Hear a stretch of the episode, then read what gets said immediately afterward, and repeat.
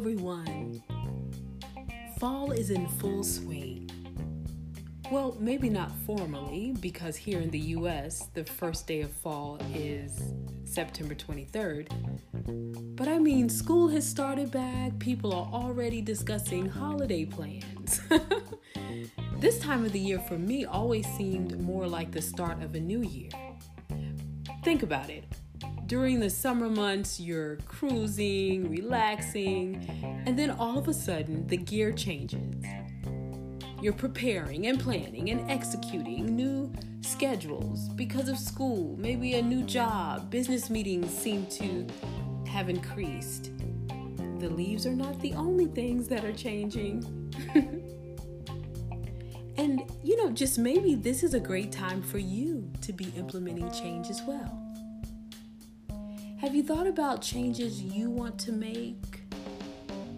How you would like to improve certain approaches to your everyday life? Maybe a family calendar for organizational purposes, morning devotions to encourage mindfulness and gratefulness. Maybe you want to insert some wellness activities into the week.